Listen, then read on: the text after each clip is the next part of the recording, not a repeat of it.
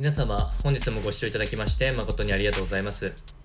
当番組 Good Quality of Life では、日々皆様がワクワクして過ごせるような新しいニュースやトピックス、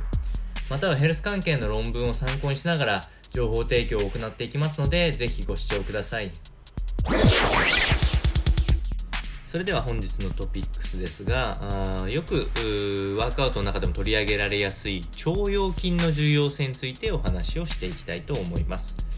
えこちらは、えー、ハリキュー氏である上野氏のインタビューにて、えーまあ、説明された、説明されていた内容ですね。えっと、腸腰筋を鍛えることによって日々歪み続ける体に対してまっすぐに維持させるっていう働きがありますよという話がまず大前提にあります。えっと、この上野氏によると、えっと、体っていうのは常に、えっと、行動すれば動けばあ歪みが発生すると、それは大なり小なりあると思うんですが、それが毎日積み重なっていった上で、例えば怪我であったりとか慢性的な不調であったりとかっていうのが発生しますよと。それに対して、えー、日々ケアしていくことに加えて、まあ、そういうふうな大きい怪我になりそうな時は絶対に元に戻そうっていうのが非常に大事なポリシーだよというふうに話されています。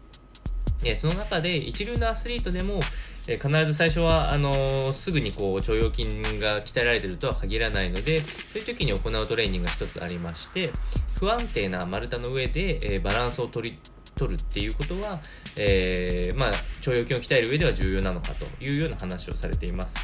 まあ、素直なお話で言えば、まあ、少しなかなか現実的なトレーニングで丸太の上に乗るっていうのは少ないかと思うんですけど、まあ、これはあの重力に対してまっすぐ立つということを意識するためのトレーニングと、えー、つまり縦軸横軸が、えー、空間内にあるかと思うんですが、これを、えー、ちゃんと意識して腸腰筋で体を支えて動いていくと、そういうことを意識すると体がまっすぐに整ったところで、えーまあ、最大のパフォーマンスを発揮しながらあアスリートであれば、えースポーツができるという環境にありますので、そういうところを意識していくといいんじゃないかと、そういうようなお話になっておりましたのでお伝えをいたしました。それでは本日の内容は以上となります。この番組の内容が少しでも面白いな、気になるなと思っていただいた方は、ぜひチャンネル登録をよろしくお願いいたします。